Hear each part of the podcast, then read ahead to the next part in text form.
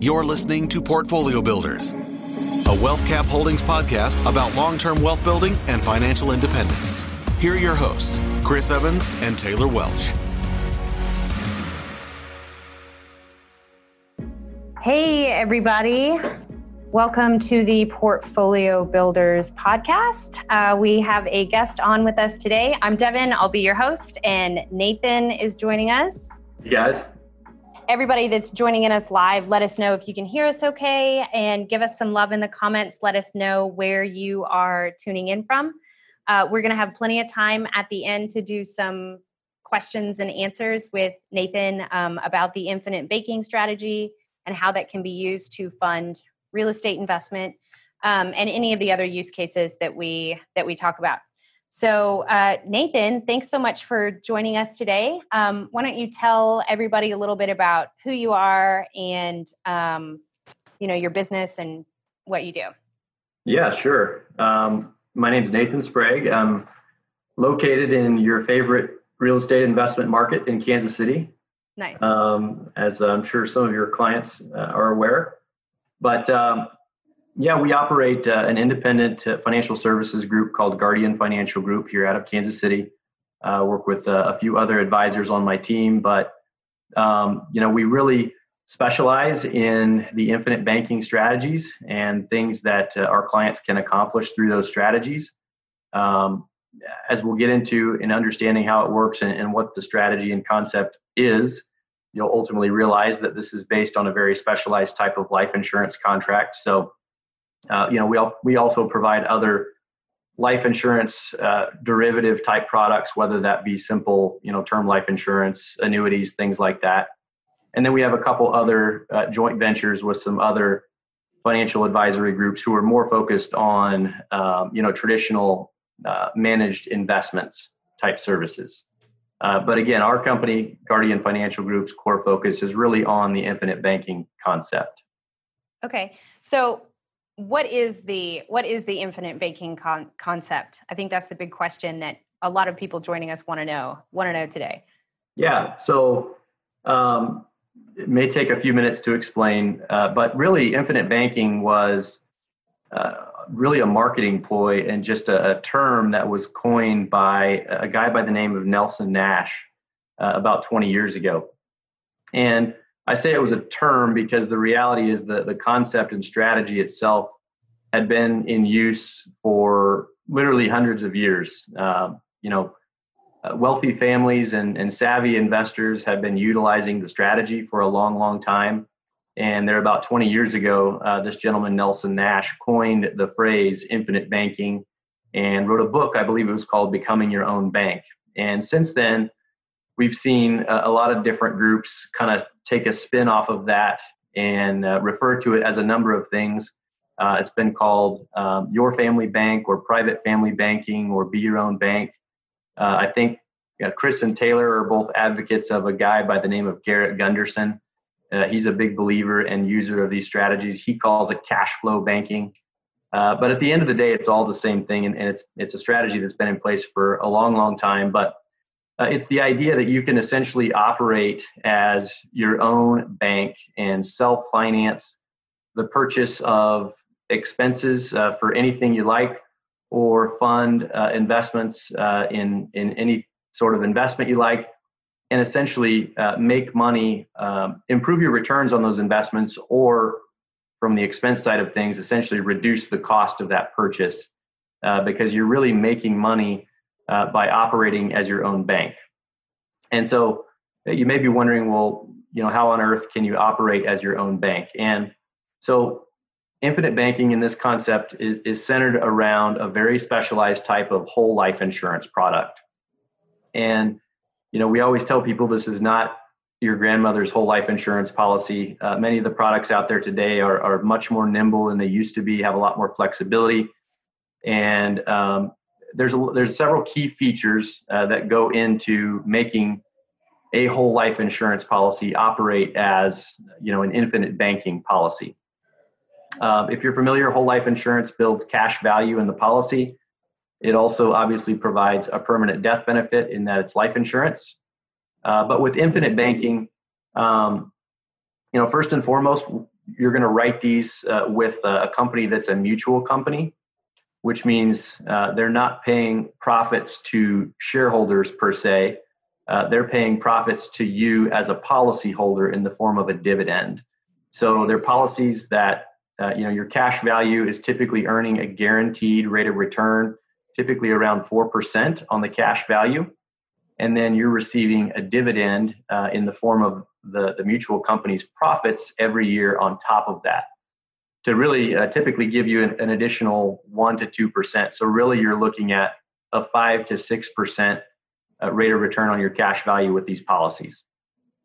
Um, number two, uh, structuring is key. So, um, you know, you could have two identical whole life insurance products uh, with the put on the, the same identical person, but they could function very differently. And, and so, uh, believe it or not, there's a lot of design and structuring that goes into these policies to make them perform as efficiently as they need to to really make them work um, and, and, be utilized with this infinite banking strategy. And that is that. Um, I'm just throwing out numbers here, but I think a lot of advisors or life insurance agents, a lot of times when someone's looking at whole life insurance, they will essentially go out and buy uh, as much death benefit as you can afford with whatever premium you're willing to put into the policy. And the way we structure these, the way these really need to be structured in order for them to be an infinite banking policy, is the exact opposite of that. So, what you're going to do is actually go out and purchase the minimum amount of death benefit that the IRS will allow under their tax guidelines mm. so that the product still retains all its tax free advantages and what we're going to do then is put the majority uh, remainder of your premium into what's called paid up additions, which goes directly into your cash value. And that's what's growing uh, essentially at that 5 to 6% rate of return year after year after year. So um, I know that hasn't quite answered the question yet. Uh, so it's very technical. just just to you know give you a, a high level overview of banking 101. Absolutely. So with a bank, you know you walk into your bank you lend them your money essentially. They provide you a, a safe place to put it.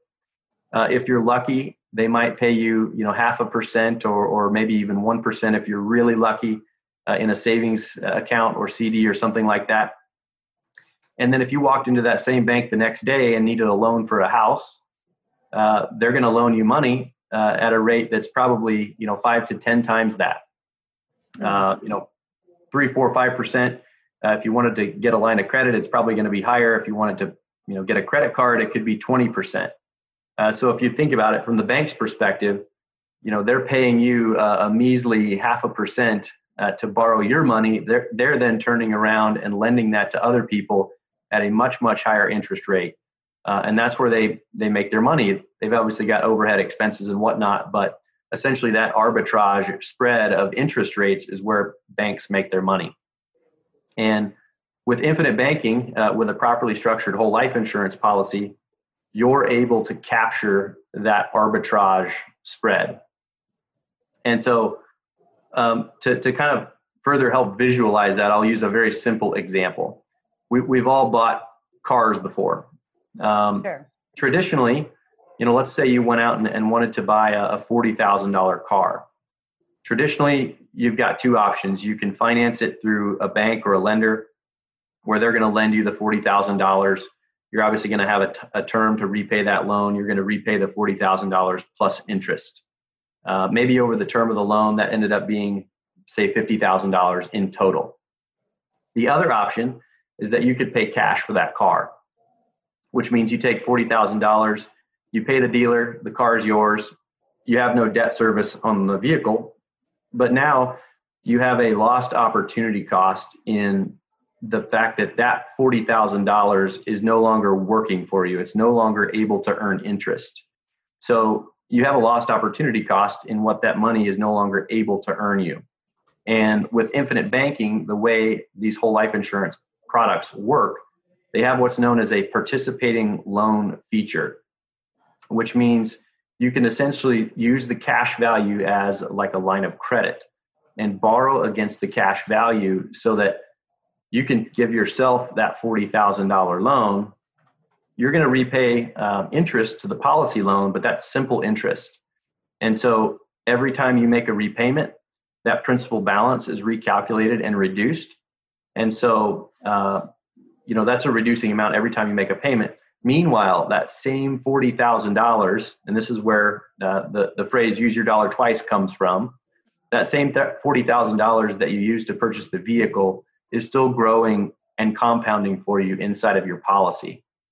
So you don't miss out on all of the lost opportunity cost of what that $40,000 could be earning you. You're essentially able to capture that same arbitrage spread of interest rates for yourself uh, and ultimately reduce the cost of that vehicle and thus operating as your own bank. Wow. That's pretty that's pretty trippy. So yes. how how can that concept be applied to real estate investing? So um, you know the example I just gave was was purchasing a car. Right. Um, it can literally be used for anything you want. So uh, using the example uh, of a real estate investment, uh, a lot of times we have clients who, um, you know, if you've got enough cash value in your policy, uh, you could essentially take enough cash out or, or borrow with a participating loan feature to pay cash for the property. What most people do is they'll simply take enough out to, to pay for the down payment on the property. And gotcha. so what happens is, you know, number one, it, it's a it's a very safe place to store, save, and grow your money for future real estate investments. Um, you know, compared to something like a savings account, if someone's wanting to accrue funds to invest in real estate, odds are they're not going to be putting those, uh, you know, savings, tucking those away in a risky, uh, you know, stock market type investment. Right. They're, they're going to be shoveling that into a savings account, earning that you know half a percent or one percent if they're lucky. Um, whereas this, uh, like I said, you're earning four percent guaranteed rate of return on your cash value plus dividends. Mm-hmm. Uh, so it's a safe place that's likely uh, over the long term certainly earning you more money. Uh, but then when you have enough money to go ahead and make that that real estate investment, uh, you can then use that participating loan feature uh, to, to borrow money, make that down payment, take out uh, a loan and finance the property. But the down payment itself is uh, the piece that you're you know using your own bank for uh, gotcha. to essentially ultimately improve the overall returns on your investment. So, you know, the in terms of how the investment itself performs, you know, those all, all those great pro formas that you put together for for clients to look at when they're evaluating the purchase of a property yeah. That's not going to change. But what's different is, you know, where you sourced those funds to make that investment. Uh, again, you're you're capturing that arbitrage spread and not missing out on the lost opportunity cost of where that sum of money is coming from. So the two together are ultimately providing you a, a better rate of return on your investment. Gotcha. And then I, I, guess I should also mention that's all accomplished completely tax free as per the IRS code. So, you know, with a savings account, um, you're going to, or an investment account or whatever, you're going to be taxed, uh, whether it's short term or long term capital gains or income tax, whatever the case may be. Uh, with an infinite banking policy, that's all accomplished completely tax free. So you have no tax consequences whatsoever. Okay. So that's obviously a huge advantage. The the tax free benefit right there. But what are what are some of the disadvantages of using this infinite banking strategy? Yeah, um, you know, there's not too many, but but I'll point out a couple. And, and number one is that um, when you sign on for an infinite banking policy, you're obviously committing yourself to make those premium payments. Mm. Uh, so you know that that can be construed as a disadvantage. You're you're kind of obligating yourself to to make those premium payments. Uh, but the good way, uh, the good thing about the way these are structured, uh, as I mentioned, we're purchasing the minimum amount of death benefit with the pre- the total premium you're paying. The rest of that is uh, put into what's called flexible paid up additions, and the key there is the word flexible, uh, meaning that you could keep your policy fully in force uh, the death benefit in place, uh, every penny of your cash value in place uh, by opting out of the flexible paid up additions and just paying kind of the base piece of your death benefit to keep everything in force. So, you know, let's say you initially wanted to move forward with a policy paying in $1,000 per month, you could likely keep everything in force if an emergency struck or uh, as little as just a couple hundred dollars per month. So you do have some flexibility there, but ultimately, you know, if you want to make it work uh, as well as it can over the, the long run, you need to be able to make those premium payments. So, um, you know, I don't, I don't know if I would classify that as a disadvantage, but more just an obligation that you need to understand going in. Gotcha. Um, secondly, I would say, you know, and this is by far the biggest um, objection most people have when they look at an illustration for an infinite banking policy, and that's that the cash value takes a year or two to really gain a lot of momentum. Um, you know, again, using that example of $1,000 per month, if, if that's what you're funding into your infinite banking policy, um, a portion of that is going to purchase the death benefit, which it has to do in order to comply with the IRS guidelines. So, not every penny of that thousand dollars a month is going to cash value, uh, but there are more expenses that are front loaded into those policies in the first year. So, typically, in the very first year, you're going to have about 60 to 70 percent of your total premium contribution available in cash value. Okay. Uh, and that's just because, again, you have some fees that are front loaded into the policy. But then after that, it really by year two or year three, you're already at a point where the cash value is incrementally growing by as much as you're putting in. So uh, let's say you were putting in $10,000 per year. By year two or year three, you could be at a point where your cash value is incrementally growing by that $10,000. And that's going to continue to grow and compound year after year. So it takes a couple of years to, to really gain good momentum. But uh, I always tell people if, if they have a problem with you know just that very short term return looking at the dollars they have available in that first year or two years i would ask you know what what's the worst case scenario uh, in that first two years? And uh, they may not think of it but i i would suggest the worst case scenario is that they die. Right. Uh, in which case you know you've got a huge death benefit that's likely hundreds of thousands or even millions of dollars that's paid to your beneficiary um, with just a very small piece of premium that you've paid in. So i know you don't care because at that point you would be dead but your beneficiaries would sure be glad that you put that in place and they would be ultimately receiving a huge return on that premium you paid in. So uh, if you can just kind of get over uh, the frustration knowing that it's going to take you know a year or two for that to really gain momentum mm-hmm. uh, things start to really grow nicely from there. So if somebody if somebody has some funds sitting around how would they how would they get started on you know setting up one of these infinite banking policies yeah so um, the the other somewhat limiting downside is that you typically can't just front load these with a huge lump sum of cash. Uh, you you create what the IRS deems as a modified endowment contract. So you know, let's say you were sitting on hundred thousand dollars and you wanted to get started in uh, real estate investments and you wanted to to formulate an infinite banking policy in order to do this. What you would have to do is spread that hundred thousand dollars across typically like a five to seven year period uh, worth of layered premium payments in order to not create a modified endowment contract and have that cash value be taxable. Gotcha. Uh, so we would so we would have to look to spread that across uh, a few years.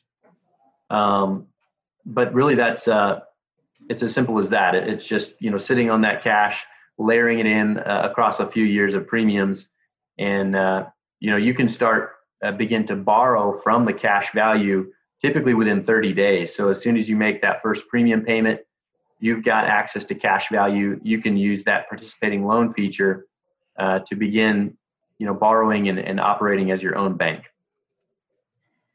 I'm sure there's a lot of different variables that go into, you know, what the monthly premium looks like for one of these one of these kinds of policies. But do you have a ballpark you know or could you like give us um, some scenarios of yeah what the premium might look like yeah so that's the really cool thing about infinite banking and the way we structure these is that that is totally up to you so unlike term life insurance, for example, typically with term life, you're going to pick a death benefit that you feel you need in order to protect uh, you know your beneficiaries your loved ones. Maybe that's a million dollars and maybe you want a 20 year term. You're then going to go out and you know shop around for the carrier that's going to look at your your health and lifestyle circumstances the best and give you the most favorable rating and ultimately the lowest cost premium. Uh, with infinite banking you tell us uh, what you want to pay in we're going to structure the policy uh, with the infinite banking structure in mind, such that we're going to go out and with those dollars purchase the minimum amount of death benefit that is allowed and put the rest of the money into the cash value to get that growing as quickly as possible. So, really, it's just a change in mindset in that uh, the emphasis is on getting the cash value growing as quickly as we can. And the death benefit is really just sort of an auxiliary benefit. Um, now, you know, if you're less healthy, um, all that means is your cash value. So let's say you have a very healthy person uh, versus a, a, rather unhealthy person, and they both want to pay $1,000 per month uh, into their infinite banking policies. The way we structure these, the cash value is going to grow at the same rate for both of them. All that it means is that the healthier person will likely have a little bit more death benefit with their policy than the person who's not as healthy. So that's really the only difference.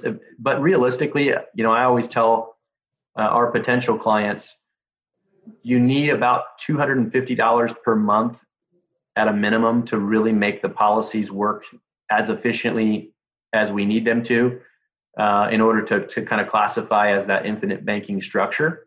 Okay. Uh, some, sometimes as much as $400 per month if they're older.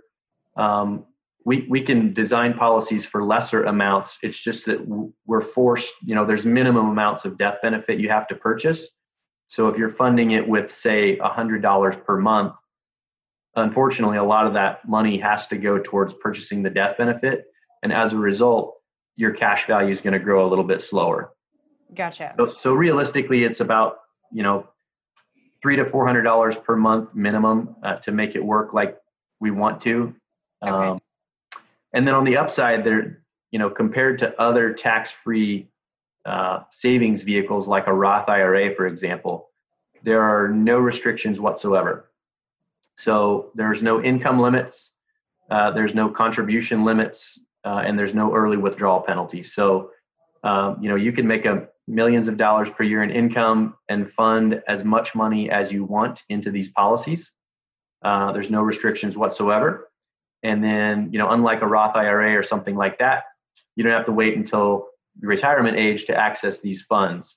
Um, with that participating loan feature, you know, you can take those policy loans out and operate as your own bank within 30 days of structuring the policy, no matter how young you might be. So, zero restrictions whatsoever. That's amazing. Um, okay, so we talked at the beginning about the car. Obviously, I'm primarily interested in how this works for real estate investment because that's my jam. Um, yep. What are some other, you know, typical use cases? I would, I could make some guesses like weddings and education expenses, things like that. Yeah, yeah. So, you know, really, you have to think of it as your own bank account. What would you use your bank account for? Um, literally anything you want, but mo- most of the time people are going to use these policies to, to uh, fund the purchase of large expenses, whether that's um, you know buying a car, putting a new roof on the house, uh, maybe you're paying for college for the kids, mm-hmm. uh, maybe you want to take an expensive uh, European vacation. Um, it, it, literally does not matter. Uh, you can use these for anything you want. Um, another great strategy, and this is also something uh, we help clients with that can kind of put them on the pathway to maybe future real estate investments is that you can use this exact strategy as a debt elimination strategy. So uh, if someone is is sitting on some debt that they want to pay down maybe before they can get started with real estate investments, uh, we can use this infinite banking concept. Again, get the cash value growing very quickly. Use that essentially as a line of credit to borrow against and pay down those debts Gotcha. Uh, and through that participating loan feature, that cash value is still growing and compounding inside of the policy. So while you're paying down those debts uh, using essentially the debt snowball approach, you are still simultaneously building a tax free savings account so that once you're out of debt, now you can use your policy to pivot the focus towards you know something like real estate investments. Gotcha. So um, speaking of, you know, debt snowball and some other um, financial ideas that are very popular. There's some gurus out there that say you should buy term and invest the difference. What is your what's your opinion about that? Yeah, well, first off, I would say um, term is better than nothing for sure. It, any form of life insurance is better than the alternative of, of not having life insurance, uh, even if it is term. Um, and you know, I think that this goes to one of the things Garrett Gunderson talks about, which I know Chris and Taylor really like. Um, he talks about the idea of people really should purchase as much life insurance as they can possibly afford because what that does is give you uh, this peace of mind and psychological um, mindset that you you are protected, your family's protected, you know everything's covered, your your debts are covered. If you were to pass away, um, you know, not only would your debts be covered, but you would be able to support your family for years and years to come. And in doing so, you know, that kind of unlocks your most productive state of mind and allows you to operate uh, in a more efficient and productive state. So, you know, that's just kind of the one of the psychological benefits of having life insurance in general that that provides. But so first off, I would say term is better than nothing. Uh, but with term insurance, I, I, I, typically ask our prospective clients, you know, when do you plan on dying? Uh, and their response is usually, I don't know, or you know, hopefully not for quite a while. Uh, in which case, I point out some statistics, uh, and that's that term life insurance. Uh, the last I checked, typically pays less than two percent of policyholders. It, it, pays a death benefit, um, which is obviously can be a good thing for the policyholder because they're not passing away, uh, but a bad thing in that that money uh, is wasted. I mean, once that term expires, uh, that money's gone. Uh, you know, that simply sits in the insurance company's pockets uh, as profits, and that money's gone. Um, as far as the invest the difference piece goes, um, unfortunately, there's you know first and foremost kind of a we're we're we're Americans and we're we're accustomed to uh, having a certain lifestyle and and buying things we like if we can afford them. And so, a, lot of times, what we see is buy term and invest the difference really just becomes buy term and spend the difference. Uh, because people just don't have the the willpower and diligence to say, okay, yeah. well, I'm saving this amount. I, am going to put this towards investments. The reality is they're going to go out and spend that money. Uh, but even if they were to invest that, you know, I think there's a lot of misconceptions around what people can typically earn inside of any sort of investment. Um, you know, people like, uh, sorry, my, my dog in the background getting up stretching here, but um, people like Dave Ramsey, uh, you know, I hear him touting a lot that, you know, you can invest money in mutual funds and earn 10 to 12 percent uh, on your money like clockwork. And that's really simply not the case. Uh, even if that were kind of an average rate of return, uh, I think a lot of times people don't understand that average rates of return when volatility and risk of loss is in play don't translate to actual real rates of return. And so I'll give you a quick example, and, and I know you're good at math. I've seen your, your pro formas. So if you had a market based investment and over a two year period, you gained 60% in the first year and lost 40% in the second year, what was your average rate of return, average annual rate of return? 50. Okay, it would be 10. So you you you, lo- you gained 60, you lost 40. Oh, okay, gotcha. Your, your average annual rate of return would be 10% okay and and every you know practically every financial advisor and every prospectus and report that you would read on your money would show you that you're averaging a 10% rate of return and that's that's true the math is correct but the reality is if you if you do the calculation and calculate the real rate of return, let's use $100 for example, make the math really easy.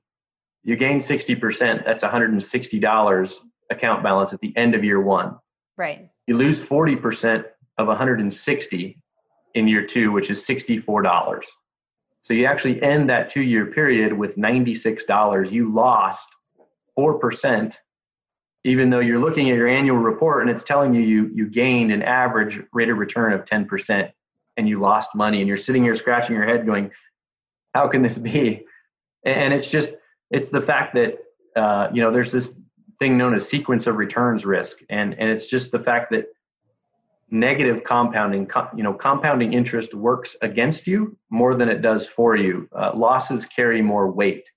So anytime you're in an investment that has a risk of loss uh, you have to understand that the average rate of return does not necessarily uh, equate to the, the real actual rate of return. And the reality is you know inside of a managed uh, investment account or even a 401k or something simple like that the reality is when you when you factor in losses um, and calculate a real rate of return net of fees most of the time people are earning 3 to 4% real rate of return on their money uh, inside of those investment type accounts. And so to which i would say you know why would you want to risk you know what we just saw with coronavirus people lost you know 30 to 40% of their savings uh, virtually overnight uh, why would you want to risk something like that happening just to earn a three to four percent real rate of return that you could earn guaranteed like clockwork uh, inside of something like an infinite banking policy? Gotcha. I've never put any money in the stock market. I know nothing about it. yeah. Real estate is something that makes makes sense to me, you know, because of my experience, obviously, um, which is why I love it so much. Um, yep but yeah, like I I had no I had no idea. And I've seen quite a few people, friends and clients in the last few months. They've they've lost a ton. Yeah. And um, we've got a couple questions from some people that are participating. Um, Joe is asking, is the product that's used an IUL? Is is that what the product is? Is that an index um, universal life? Not necessarily. So you could, in theory, structure an IUL to serve as an infinite banking policy. Uh, but understand with an IUL, um, there's a couple key differences between IUL and whole life. Uh, with IUL, it's indexed based growth, which means uh, they're tying your money to the stock market. Gotcha. Um, now they're layering in um, call option hedging strategies to provide you a floor of zero losses. So your money can grow. It can never, you can never experience a loss, which is a good thing. Uh, but there's inconsistencies in that growth. I mean, you could have years where you earn seven or eight percent. You could have years where the stock market loses money and you get a zero percent growth. Gotcha. Uh, the other, the other biggest difference with IUL is that uh, it's built on what's called annual renewable term insurance. So the death benefit is essentially a one year term policy that you're buying every year. And so as you age, that cost of insurance goes up and up and up and up and up. So as you get older, you now run this this sequence of returns risk where your cost of insurance could be very expensive. If you couple that with a couple bad years in the stock market where your cash value is not growing, mm. the, the policy can can quickly eat away at itself. And so with whole life, um, it's just uh, your, your cost of insurance, that death benefit is fixed from day one. Gotcha. You've got the 4% guaranteed rate of return plus dividends. And so it's, it's also much more predictable. Uh, we, we can project that out into the future. We know exactly how much money you're going to have and, and what sort of capabilities uh, you'll be able to do with that. Okay. Um, I see another question here from Tracy. He says, I'm assuming that the participating loan feature is at the personal level. If I'm buying real estate in an LLC, how do I get the loan proceeds into the LLC?